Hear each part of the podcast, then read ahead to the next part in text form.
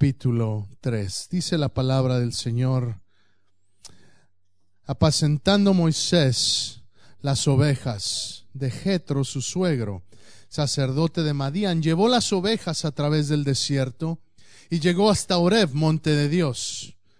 Y se le apareció el ángel de Jehová en una llama de fuego en medio de una zarza. Y él miró y vio que la zarza ardía en fuego y la zarza no se consumía. Entonces Moisés dijo, iré yo ahora y veré esta grande visión. ¿Por qué causa la zarza no se quema? Viendo Jehová que él iba a ver, lo llamó Dios de en medio de la zarza y dijo, Moisés, Moisés, y él respondió, heme aquí. Y dijo, no te acerques, quita tu calzado de tus pies, porque el lugar en que tú estás, tierra santa es. Y dijo, yo soy el Dios de tu padre, Dios de Abraham, Dios de Isaac y Dios de Jacob. Entonces Moisés cubrió su rostro porque tuvo miedo de mirar a Dios. Dijo luego Jehová, bien he visto la aflicción de mi pueblo que está en Egipto, y he oído su clamor a causa de sus, de sus exactores. Pues he conocido sus angustias y he descendido para librarlos de mano de los egipcios y sacarlos de aquella tierra a una tierra buena y ancha, a tierra que fluye leche y miel, a lugares del cananeo, del eteo, del amorreo, del fereceo, del eveo y del jebuseo el clamor pues de los hijos de Israel ha venido delante de mí y también he visto la opresión con que los egipcios lo oprimen. Ven por tanto ahora y te enviaré a Faraón para que saques de Egipto a mi pueblo, los hijos de Israel. Entonces Moisés respondió a Dios, ¿quién soy yo para que vaya a Faraón y saque de Egipto a los hijos de Israel? Y él respondió, ve porque yo estaré contigo. Y esto te será por señal de que yo te he enviado. Cuando hayas sacado de Egipto al pueblo, serviréis a Dios sobre este monte. Verso 13. Dijo Moisés a Dios, he aquí que llego yo a los hijos de Israel y les digo, el Dios de vuestros padres me ha enviado a vosotros. Si ellos me preguntaren cuál es su nombre, ¿qué le responderé? Y respondió Dios a Moisés, yo soy el que soy. Y dijo, así dirás a los hijos de Israel, yo soy, me envió a vosotros. Además dijo Dios a Moisés, así dirás a los hijos de Israel, Jehová el Dios de vuestros padres, el Dios de Abraham, Dios de Isaac y Dios de Jacob, me ha enviado a vosotros. Este es mi nombre para siempre. Con él se me recordará por todos los siglos. Ve y reúne a los ancianos de Israel y diles, Jehová, el Dios de vuestros padres, el Dios de Abraham, de Isaac y de Jacob, me apareció diciendo, en verdad os he visitado y he visto lo que os hace en Egipto. Y he dicho, yo sacaré de la aflicción de Egipto a la tierra del cananeo, del eteo, del amorreo, del fereceo, del eveo y del jebuseo, a una tierra que fluye leche y miel y oirán tu voz e irás tú y los ancianos de Israel al rey de Egipto y le diréis, Jehová el Dios de los hebreos nos ha encontrado. Por tanto nosotros iremos ahora camino de tres días por el desierto para que ofrezcamos sacrificios a Jehová nuestro Dios. Mas yo sé que el rey de Egipto no os dejará ir sino por mano fuerte pero yo extenderé mi mano y heriré a Egipto con todas mis maravillas que haré en él. Y entonces os dejará ir. Y yo daré a este pueblo gracia en los ojos de los egipcios, para que cuando salgáis no vayáis con las manos vacías, sino que pedirá cada mujer a su vecina y a su huéspeda alhajas de plata, alhajas de oro y vestidos los cuales pondréis sobre vuestros hijos y vuestras hijas y despojaréis a Egipto. Cierre sus ojos, por favor. Padre, te doy gracias porque tu palabra permanece para siempre. Porque tú eres el mismo hoy que fuiste ayer y que serás mañana y por la eternidad. Y en este momento yo te pido que tu palabra, Señor, que así como se la diste a Moisés, para que tomara el cargo que tú le estabas dando, para darle una tarea, Señor, que era mucho más grande que la que lo que Él podía hacer en sí mismo. Señor, que ese nombre, que es sobre todo nombre, que tú le diste a Él, tú le dijiste, yo soy el que soy, y así lo enviaste, que esa misma verdad sea impuesta sobre nosotros esta mañana para reconocer que tú sigues actuando en favor de tu pueblo, en el nombre de Jesús. Amén. Tome su lugar esta mañana. La próxima semana le voy a hablar en las mañanas sobre quién es nuestro Señor. Le voy a hablar sobre la realidad de nuestro Dios y la manera en cómo Él se revela constantemente a su pueblo. Dios es un Dios tan grande que la mente humana no puede comprender qué tan grande es nuestro Dios. La palabra del Señor me dice que Él es el creador de los cielos y de la tierra, que Él es el creador del universo. Los científicos, hermanos, me dicen que el universo, yo leo y, ellos investigan que el universo se sigue expandiendo que el universo sigue expandiéndose, que, que, no hay manera de, de, encontrar dónde, dónde principia, dónde, dónde termina, sino que sigue creciendo. Y la palabra del Señor me dice que todo está en las manos de mi Dios. Qué tan grande es mi Dios. Qué tan grande es el Señor al que servimos. Que todo cabe en la palma de su mano. Y aún así, Él desea juntarse, unirse y tener fraternidad con usted y conmigo el día de hoy. Dios es tan grande y al mismo tiempo busca intimidad con su pueblo. Y lo que le quiero decir esta mañana, y esta mañana voy a ser breve, quiero hablarle nada más una introducción de lo que serán los mensajes siguientes. Cuando Jesús vino a esta tierra, Dice Juan 1.1, en el principio era el verbo y el verbo era con Dios y el verbo era Dios. Verbo en el griego significa logos, que significa palabra es la palabra del Señor y la palabra es está siendo Juan el escritor del evangelio una referencia al Génesis. ¿Por qué? Porque ¿cómo empieza el Génesis? En el principio creó Dios los cielos y la tierra. Y entonces leemos todo Génesis capítulo 1. Y en Génesis capítulo 1, ¿cómo es que Dios empieza a crear todas las cosas? Y si la vamos a Génesis 1, dice, y dijo Dios, hágase la luz, y fue la luz. Y dijo Dios, y dijo Dios, y dijo Dios. Si la creación fue dada por la palabra de Dios. Por eso decimos que la palabra de Dios es poderosa, porque cuando Dios habla, cosas pasan. Cuando Dios abre su boca, la palabra de Dios tiene tal poder que no es nada más como la palabra de cualquier persona, que muchas veces decimos una cosa y, nada pasa.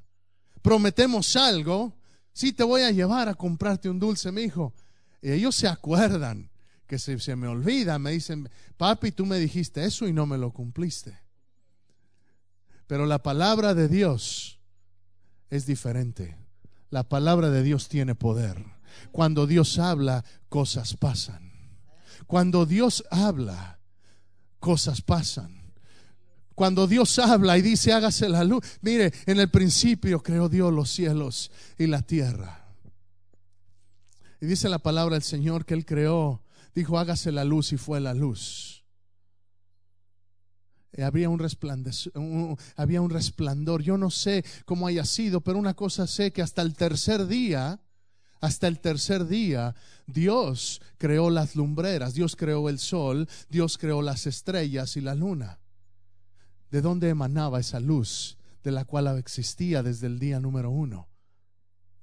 La palabra del Señor me dice que cuando lleguemos al cielo ya no habrá más lumbreras tampoco. ¿Por qué? Porque la misma presencia de Dios es la que nos iluminará. La palabra de Dios es la esencia de Dios. Es lo que le estoy diciendo esta mañana. Cuando dice hágase la luz, es haya una manifestación de Dios sobre la tierra que estaba en desorden, que estaba hecha un, era un como, como, decirlo, era, era Solo me vienen palabras de chilango, hermano, y, en la y, luego vaya yo a decir algunas cosas que en Honduras sean groserías, así que mejor no las digo, ¿verdad?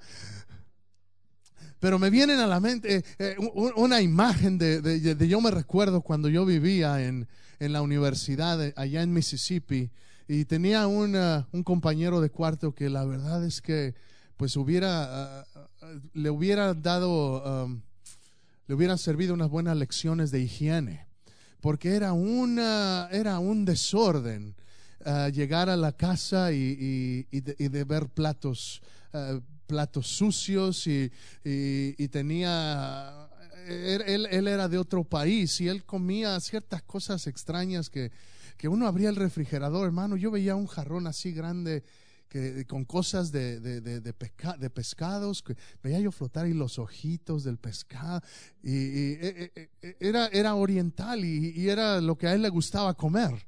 Ah, y es lo que ellos comen y les gusta. Y, pero hermano, era un olor muy, muy intenso y, y, era una pero cuando, pero cuando lo iban a visitar, cuando llegaba el momento de que alguien lo iba a venir a ver, especialmente si era su novia, el chico rápido, rápido limpiaba. El chico rápido ponía orden. Rápido se eh, eh, eh, limpiaba los trastes que tenían tres semanas ahí, porque yo no le lavaba sus, sus platos. Ya nomás cuando, cuando se empezaban a mover solitos los platos, ya los lavaba yo.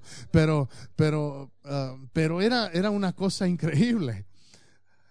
Y así es el desorden de la vida y es lo mismo que hace el pecado con tu vida y con mi vida.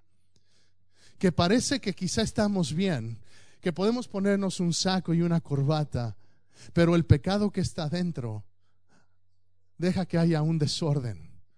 Deja que no, no, permite quizá que esto se, que esto, eh, eh, eh, la apariencia externa no permite que la gente vea que a lo mejor hay oscuridad, que hay un desorden, que hay platos sucios, que hay que hay comida que apesta en el refrigerador que está aquí adentro. Pero no podemos engañar a Dios. Dice el hombre, dijo, le dijo Dios al profeta, Dios mira el corazón, el hombre mira las apariencias, pero Dios mira el corazón. Y la realidad de las cosas es que es verdad, y aunque estemos quizá todos bien por fuera y aparentemos, hemos aprendido a vivir en una sociedad en la que ponemos máscaras y podemos decir cómo estás hermano estoy bien cuando realmente no estoy bien o cómo te está bendiciendo el Señor el Señor te bendiga y sabemos hablar palabras Sabemos decir frases cristianas y no realmente involucrarnos en la vida de los unos con otros. Cuando Dios dice en Génesis 1, hágase la luz y fue la luz, es la presencia de Dios entrando en nuestro mundo. La presencia del Señor haciéndose evidente en nuestro mundo. Regresando a Éxodo capítulo 3, eh, está Moisés en su propio mundo. Moisés estaba, ya, ya tenía muchos años de estar en la tierra de Madián. Él ya había pasado tiempo en Egipto, probablemente tendría unos 80 años. Usted se recordará la historia, él creció en Egipto, en la casa del faraón. Él creció en una, en una sociedad elevada cuando el resto del pueblo de Israel eran esclavos. Él, él, él vivió en el palacio. Él fue educado en el palacio real con faraón. Pero se acordará que aquel día en el que él vio que un que un, un egipcio estaba abusando de un israelita, lo mató. Lo defendió y lo mató y entonces tuvo que huir porque, porque iba a ser condenado de muerte. Entonces él salió huyendo y después de pasar tiempo en exilio en Madián, la presencia del Señor viene y le llama. ¿Por qué? Porque aunque creció en Egipto, aunque había vivido una vida diferente a la de la que Dios le había llamado a vivir, aunque él era israelita, pero había vivido como egipcio. La palabra del Señor siempre te va a alcanzar donde te encuentres. La presencia de Dios y el llamamiento que Dios tiene para tu vida siempre te va a alcanzar donde quiera que estés. Y Moisés estaba cuidando cuidando las Mire los contrastes. Él había estado en casa de Faraón y ahora era un pastor de ovejas. Dos extremos. ¿Y cuánto de nosotros a veces por nuestras propias decisiones o simplemente a veces el destino nos lleva a situaciones difíciles, a situaciones que no pedimos, a situaciones que quizás son incómodas, a situaciones vergonzosas, situaciones humillantes y al mismo tiempo todavía no sabemos, Señor, qué quieres de mi vida. Quizá Moisés no sabía, bueno, ¿por qué Dios permitió estas cosas? Yo no sé qué habrá, qué habrá pasado en la mente de Moisés cuando pastoreaba las ovejas y en aquel tiempo caminaban por muchos muchos kilómetros en un día para llevar a las ovejas y las llevaban de un lado a otro para que comieran. Y tenía mucho tiempo y yo me pregunto, ¿qué habrá pensado Moisés? ¿Se habrá olvidado Dios de mí? ¿Qué será? ¿Qué será lo que, lo que Dios tiene para mi vida? Yo no sé si alguna vez usted ha estado en ese lugar de incertidumbre cuando, como en Génesis 1, donde parece que no hay orden en la vida, como con Moisés, que parece que no hay orden, parece que, bueno, estaba allá, allá estaba acá y ahora estoy acá abajo. ¿Qué pasa, Dios? Yo no sé si alguna vez usted se ha sentido de esa manera, Señor, hay desorden en mi vida. No, no parece que hay una dirección clara en mi vida. Y déjeme decirle, siempre Dios tiene un plan para intervenir y hacer que tengamos propósito en nuestra vida. Nuestra vida como cristianos debe tener propósito, hermanos. Debe tener propósito. Dios se le presenta a Moisés y le dice, Moisés, he escuchado el clamor de mi pueblo. He escuchado el clamor de mi pueblo. ¿Sabe? El clamor del pueblo de Dios mueve el corazón de Dios. ¿Sí me escucha?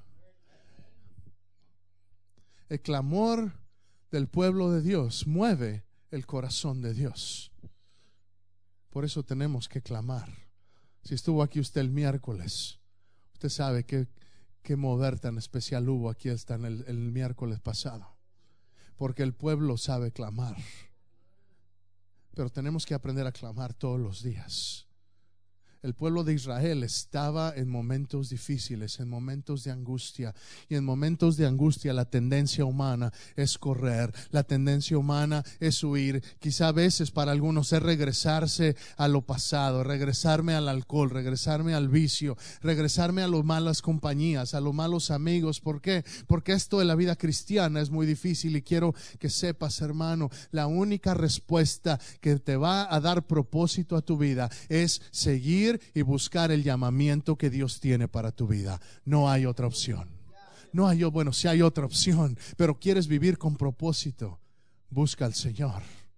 Busca al Señor y clama al Señor en medio de la prueba. Te lo digo no para que te sientas, no para que digas, ay, pobre pastor, no te lo digo, pero el día de ayer cuando estuve hablando con mi, con mi cuñada y, recordando y, pensando en todas las cosas, tuve que detenerme de, las cosas que estaba haciendo y clamar al Señor.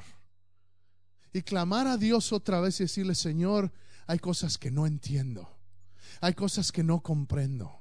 Pero esto solamente me va a motivar a servirte más. Esto solamente me va a motivar a buscarte más. No entiendo todas las cosas que tú estás haciendo en mi vida. No entiendo la dirección en la que me estás llevando. Pero una cosa sí sé, que tú no me vas a dar más de lo que yo pueda soportar. Que tu palabra sigue siendo la misma ayer, hoy y siempre. Y que cuando el pueblo clama, tú respondes. Y entonces cuando tú, Señor, escucha mi oración, tú vas a hacer algo. Y para alguno de nosotros, cuando clamamos al Señor, la presencia de Dios viene y se presenta como una zarza que, que está ardiendo. ¿Qué significa eso? La zarza que está ardiendo, el fuego, representa el Espíritu Santo. El Espíritu Santo, hermanos, es, esa persona tan especial que el Señor nos ha dejado. Jesús cuando ascendió al cielo dijo, es bueno que yo me vaya porque voy a preparar morada para ustedes. Yo ya tengo un destino a donde voy, hermano. Y usted si ha recibido a Cristo, usted también ya tiene un destino, ya tiene un lugar a donde va. Yo ya tengo un lugar a donde voy.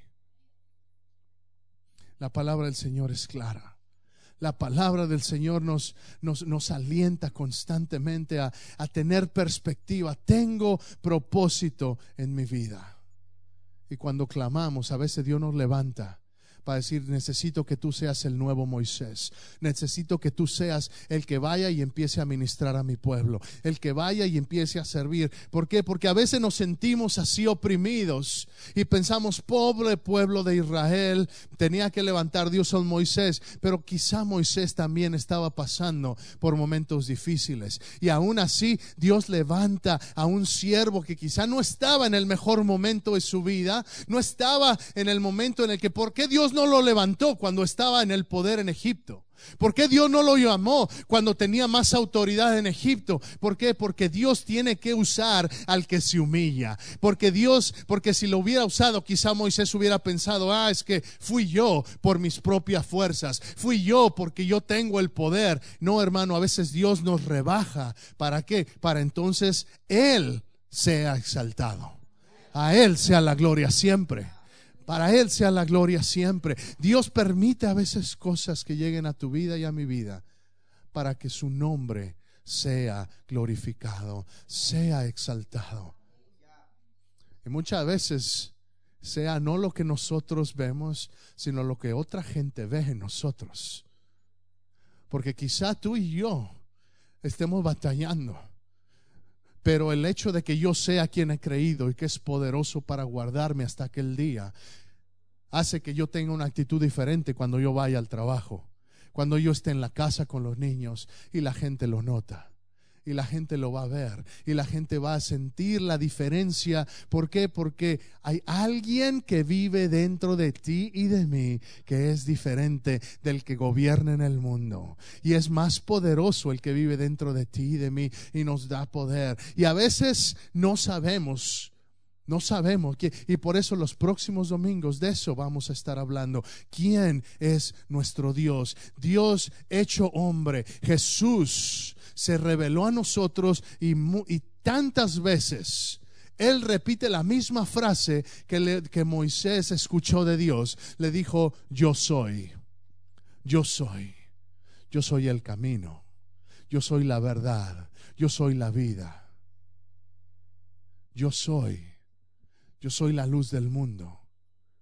Yo soy, yo soy la resurrección, yo soy, yo soy la vida, yo soy, yo soy el pan de vida tantas veces que Jesús manifestó la misma identidad, la misma divinidad que él tenía con Dios Padre. ¿Por qué? Porque es Dios revelado que entra en nosotros, entra en nuestro mundo. ¿Para qué? Para alterarnos. ¿Por qué? Porque Él quiere que seamos agentes de libertad para otros. Si Dios no quiere nada más liberarte a ti, Dios quiere liberar a los que están cerca de ti. Dios quiere liberar a los que están a tu alrededor. Por eso firmemente creo esta mañana en que, en que Dios va a bendecir lo que estamos haciendo en los grupos pequeños, hermanos. Dios lo va a bendecir, ¿por qué? Porque Dios quiere usarte. Y si tú estás dispuesto a que Dios te use, Él te va a usar. Este era un pastor, este era, era uno que, que, si siguiéramos leyendo, dice la palabra que Moisés le empezó a dar excusas a Dios. Y le empezó a decir, pero, pero, pero yo es que yo, yo, yo soy, soy tartamudo. Y le empezó a poner excusas. Y le empezó a decir, ¿sabes qué? Pero, pero ¿cómo yo lo voy a hacer? Y Dios le, y Dios le dice, mira, yo te quiero usar. Y, finalmente, y finalmente, ¿qué es lo que hace Moisés? Si no, le, no llegamos a leer esta parte, pero le dice Dios, echa tu vara, echa tu vara sobre el piso, déjala caer. ¿Y qué es lo que pasa entonces? Se convirtió en una, en una serpiente. Y se toma la otra vez y se volvió a convertir en una vara, su vara de pastor. Él era pastor y le dijo, lo que tienes, déjalo a mis pies.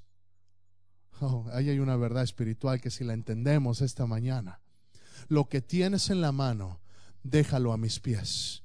Y de eso yo puedo hacer grandes cosas lo que tienes en la mano, lo que haces tú. ¿Qué era, qué era Moisés en ese momento? Era pastor. ¿Y qué entonces como pastor? Tenía la vara con la cual pastoreaba a las ovejas. Si una se iba por allá, agarraba la vara y la encaminaba otra vez. Con eso le dijo, le dijo Dios a Moisés, echa lo que tienes en la mano, quien tú eres, ponlo a mis pies. Deja que mi fuego lo consuma de tal manera que lo pueda usar para que tú seas un agente de libertad para otros. Dios todavía quiere liberar a mucha gente. Yo le doy gloria a Dios que mi hermano está en la eternidad con mi Dios. Y no hay mejor lugar donde él pueda estar. Pero hay mucha gente que si hoy muere, la eternidad es en el infierno. Todos tenemos vida eterna. La única diferencia es dónde la vamos a pasar.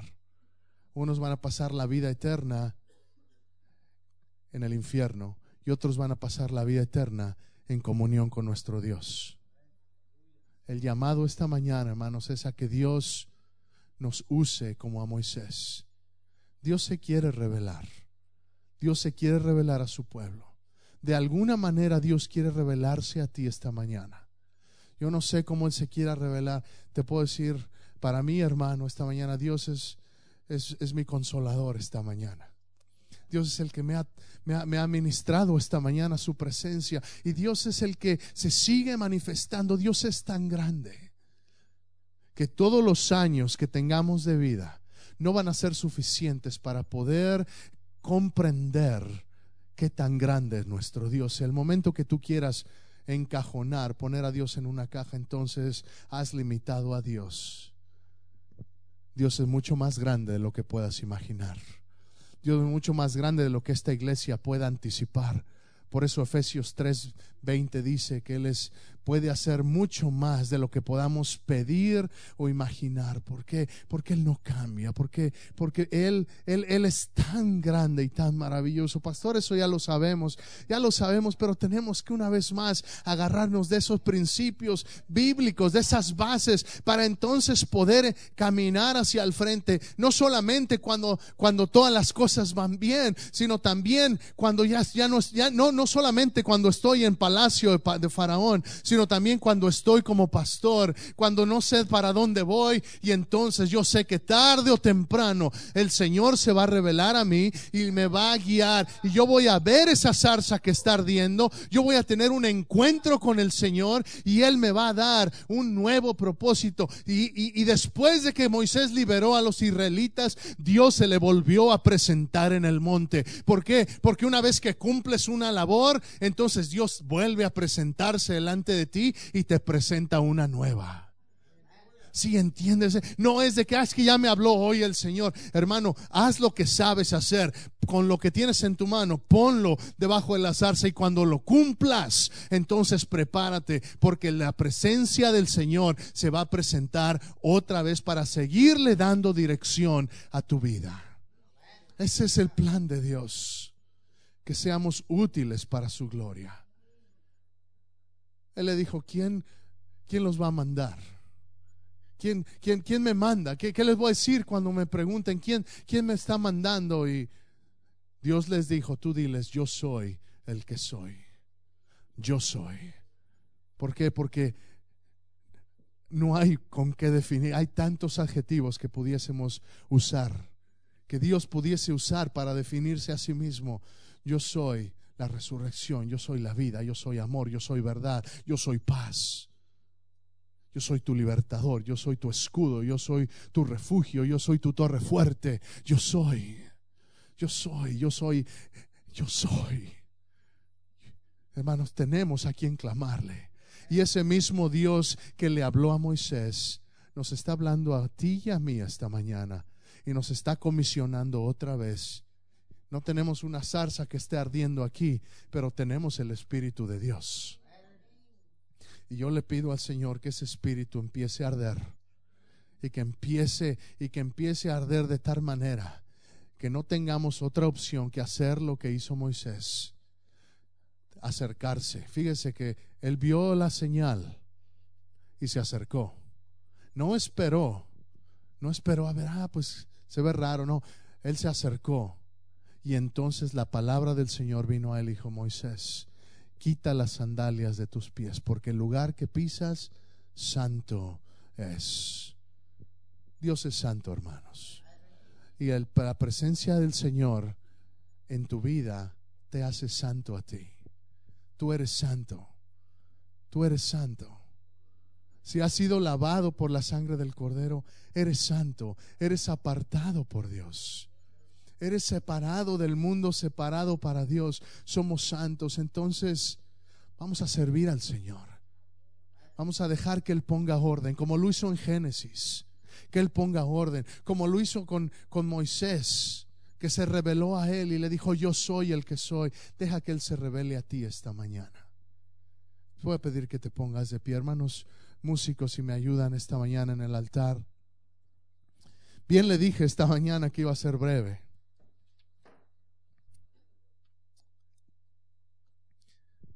Y lo hice por dos razones, porque solamente una introducción. Y la otra razón es porque quiero que pasemos tiempo, en los que quieran obviamente, en el altar. Quiero que tengamos un momento de decirle, Señor, quizá en mi vida me siento como Moisés, que antes estaba en el palacio y ahora estoy solamente como un pastor antes estaba en un nivel alto, antes yo me sentía espiritualmente bien, pero hoy me siento por los, por los pisos, hoy me siento todo desanimado, me siento acabado, me siento sin propósito.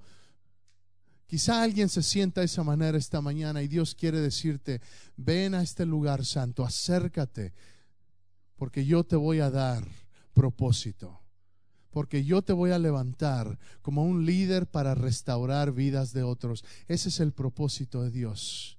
No es para que tú te sientas mucho o yo me sienta mucho, es para que tú y yo seamos usados para ministrar a otros. Con tus ojos cerrados, por favor. Habrá alguien esta mañana que diga, pastor, yo necesito recibir a Jesús como mi Señor y Salvador. Yo necesito entregarle mi corazón, entregarle mi mente, entregarle mi vida. Hasta el día de hoy no he vivido, he vivido para mí mismo, he tomado mis propias decisiones sin considerarte a ti. Pero Dios, quiero considerarte de hoy en adelante como mi Señor, como mi Salvador. ¿Habrá alguien esta mañana que diga, yo quiero recibir a Jesús como mi Salvador? Si no hay nadie. Entonces, iglesia, esta palabra es para, este llamamiento al altar es para todos los que quieran, como Moisés, recibir una comisión de Dios. Y cuando venga al altar, lo que vamos a hacer es entregarle lo que tenemos en las manos. ¿De qué habla, pastor? Entregarle lo que soy. Entregarle lo que soy. Moisés traía su callado, su vara de pastor en la mano y le dijo, Señor, te lo traigo. haz lo que quieras con él. Y que de esa manera nosotros nos acerquemos y le digamos lo mismo al Señor. Señor, lo que soy, lo que tengo. Quizá no he tenido la, no tengo la preparación que quisiera, quizá no tengo eh, eh, el historial familiar, quizá apenas, eh, apenas conocí de ti, vengo de una familia quebrantada. No, no importa cómo vengas, Dios te quiere usar. Dios te quiere usar. Entonces, si esta mañana tú quieres venir y decirle al Señor, Señor, te entrego todo lo que soy, no como no como un no creyente, sino ya como un creyente. Venir y decirle, Señor, quiero que me toques y quiero darte lo que soy para que tú me des propósito. Si ese eres tú, ven al altar y vamos a orar juntos. Vamos a decirle, Señor, te entrego todo lo que soy te entrego todo lo que soy. Necesito de ti, Señor. Necesito de ti. Necesito, Señor, encontrar propósito, propósito en mi vida. Y para todos aquellos que digan, pastor, pues yo estoy bien ahorita, yo estoy avanzando en mi vida con Dios, yo estoy en el momento especial, en un momento en que sé que Dios me está, me está usando, me está ministrando si quieres más de Él. Si no estás conforme, también ven al altar. Si anhelas más de Él, ven al altar. El altar representa una vez más la presencia de ese fuego consumidor. No es, evidentemente, no es, no es quien está al frente, sino es la presencia de Dios la que se manifiesta en este lugar. Y yo te invito Acércate con confianza esta mañana y vamos a clamar al Señor. Y vamos a orarle al Señor. Vamos a decirle, Dios, así como Moisés me pongo a tus pies, porque este lugar es santo, porque tú eres santo. Enséñame a entender quién eres, Dios. Revélate a mí, Señor. Revélate a mí, Señor. Revélate a mí, Señor. Revélate a mí. Toquemos algo, hermanos. Revélate a mí, Señor. Dame revelación, Señor. Dame revelación, Señor. Revélate, Señor, a mi vida. Muéstrame, Señor, quién eres. Muéstrame, Señor. Muéstrame, Señor Dios. Muéstrame. Muéstrame, muéstrame, Señor. Acuérdese, el clamor de Dios mueve el corazón de Dios. Así que yo lo voy a invitar en esta mañana que abra su boca y no se quede sin clamar al Señor. No se quede sin clamar al Señor.